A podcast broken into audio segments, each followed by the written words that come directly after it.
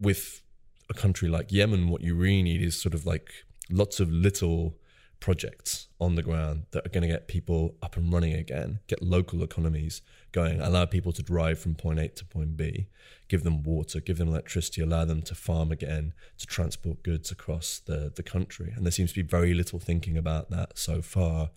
And then you've got the added issue of access and local security um, and the politicization of aid, which has been a, controversial topic during the, the war in, in Yemen?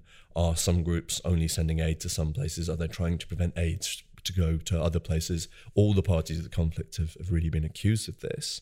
So if we get to a post conflict setting and the key influence makers from an international perspective are the GCC, obviously people who've supported the Houthis will be deeply suspicious and will see any attempt to provide assistance in other parts of the country when it's lacking in parts that they come from as being part of some grand plot. And at one and the same time, there's this question of will the projects being implemented um, be of the kind that actually help get people up on their, their feet again?